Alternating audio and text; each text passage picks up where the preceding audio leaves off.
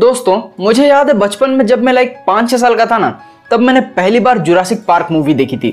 और उस मूवी में एक सीन था जिसमें कि एक टीरेक्स आकर बच्चों की कार को पलट देता है, और वो सीन देखकर मैं इतना ज़्यादा डर गया था कि मुझे दो तीन दिन तक नींद नहीं आई थी। खैर वो डर तो समय के साथ धीरे धीरे खत्म हो गया था, बट उस मूवी को देखने के बाद एक सवाल था जो कि मेरे मन में बैठ गया था, और वो ये कि क्या कभी डायनासोर्स वापस आ सकते हैं, या यूं कहें कि क्या कभी इंसान सक्सेसफुली किसी डायनासोर को रिक्रिएट कर सकते हैं। और इसी सवाल का जवाब आज हम इस एपिसोड में जानने वाले हैं। तो हेलो दोस्तों, मेरा नाम है Pranav and this is the boring super hero.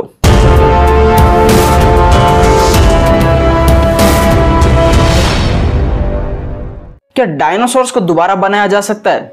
दोस्तों ये सवाल आज का नहीं है, बल्कि ये सवाल लोगों के मन में बहुत पहले से उठ रहे हैं। चलिए शुरू से बताता हूँ। तो दोस्तों ये जो हमारा पूरा डायनासोर बनाओ अभियान है, उसकी शुरुआत हुई थी नाइनटीन एटीज़ में, जब पैलियोंटोलॉजिस्ट को पहली बार एक जुरासिक पीरियड के मच्छर का एम्बर मिला था। इसके कुछ समय बाद मॉन्टाना यूनिवर्सिटी के एक रिसर्चर जॉन काच ने ये सुझाव दिया कि अगर उस जुरासिक मॉस्किटो ने कभी किसी डायनासोर का खून सक किया होगा और वो अभी भी उसके पेट में मौजूद है, तो हम उस खून का इस्तेमाल करके फिर से एक डायनासोर को क्रिएट कर सकते हैं, using a process called cloning. अब आप में से जो लोग नहीं जानते, मैं उन्हें बता दूं कि क्लोनिंग दरअसल वो प्रोसेस है जिसमें कि एक क्रीचर के खून से उसके डीएनए या जीन को एक्सट्रैक्ट किया जाता है, और फिर उस एक्सट्रैक्टेड डीएनए का इस्तेमाल करके एक हूबहू एग्जैक्ट सेम क्रीचर का निर्माण किया जाता है, जैसे कि डॉली द सीप। चलिए अब अपने टॉपिक पर वापस आते हैं। जब जॉन ने पहली बार ये सुझाव दिया था कि हम मॉस्किटो के पेट से डीएनए को एक्सट्रैक्ट कर सकते हैं, तब मानो दुनिया भर में एक तहलका सा मच गया था। दुनिया भर के रिसर्चर्स इसी कोशिश में लग गए थे। उस समय ये कॉन्सेप्ट इतना हाइप अप हो गया था कि इसी कॉन्सेप्ट का यूज करते हुए एक फिक्शनल बुक भी लिखी गई, और आगे चलकर इसी बुक की एक मूवी भी बनी जिसका नाम रखा गया जुरासिक पार्क। फॉर्चुनेटली इस रिसर्च के शुरू होने के कुछ ही समय बाद रिसर्चर मैरी स्विजर ने दुनिया को एक खुशखबरी दी। उन्होंने कहा कि उस मॉस्किटो के पेट में सच में एक ब्लड सैंपल पाया गया है, जो कि उस वक्त माना जा रहा था कि टिरानोसॉरस रेक्स यानी कि टीरेक्स का है।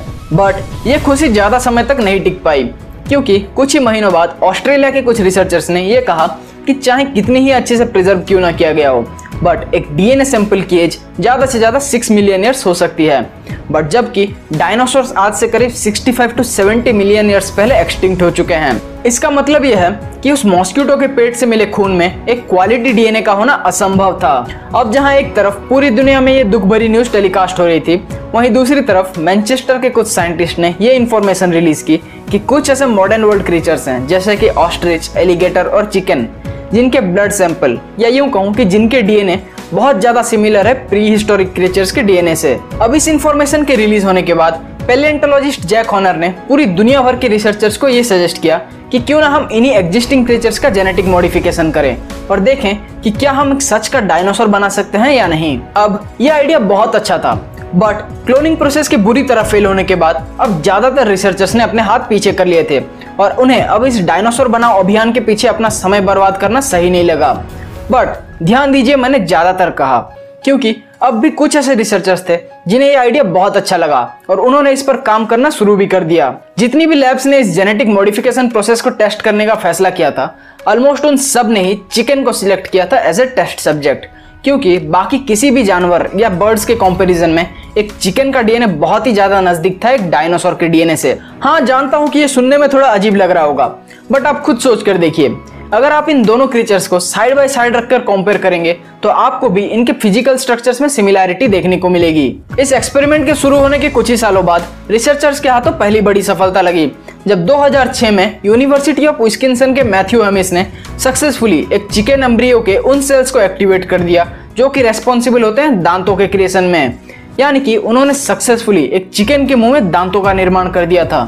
इस उपलब्धि के नौ साल बाद यानी कि दो हज़ार पंद्रह में दो रिसर्चर्स अरकत और बुलर के हाथों एक और बड़ी सफलता लगी, जब उन्होंने सक्सेसफुली एक चिकन के फेस को एक रेप्टाइल फेस से रिप्लेस कर दिया, और ये उन्होंने किया था कुछ केमिकल्स की मदद से, जिनसे कि उस चिकन के लिपिडोप्रोटीन ग्लैंड्स बंद हो गए थे, यानी कि वो ग्लैंड्स जो कि रेस्पॉन्सिबल होते हैं एक चोंच या एक बीक के फॉर्मेशन के लिए। और इसके रिजल्ट स्वरूप हमें मिला कि उस चिकन के बीक के जगह पर एक रेप्टिलियन फेस उगने लगी। अब इस उपलब्धि से साइंटिस्ट खुश हुए ही थे कि अगले ही साल यानी कि दो हज़ार सोलह में उनके हाथों एक और बड़ी सफलता लगी, दरअसल इस बार हुआ यह था कि चिली के कुछ बायोलॉजिस्ट ने वो तरीका ढूंढ लिया था जिनसे कि एक चिकन लेग को एक डायनासोर लेग से रिप्लेस किया जा सकता है, और इस रिसर्च में वो सक्सेसफुल भी हुए थे।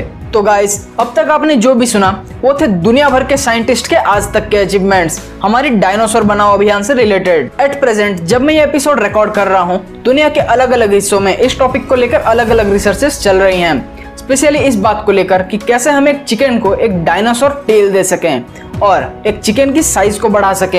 And I am really really positive कि आने वाले समय में हमें डेफिनेटली एक चलता फिरता जिंदा डायनासोर जरूर देखने को मिलेगा। तो दोस्तों, ये था आज का हमारा एपिसोड। अगर ये एपिसोड आपको पसंद आया तो दूसरों के साथ प्लीज इसे शेयर जरूर कीजिएगा, और आप मुझे इंस्टाग्राम पर भी फॉलो कर लीजिए at the rate the boring super hero.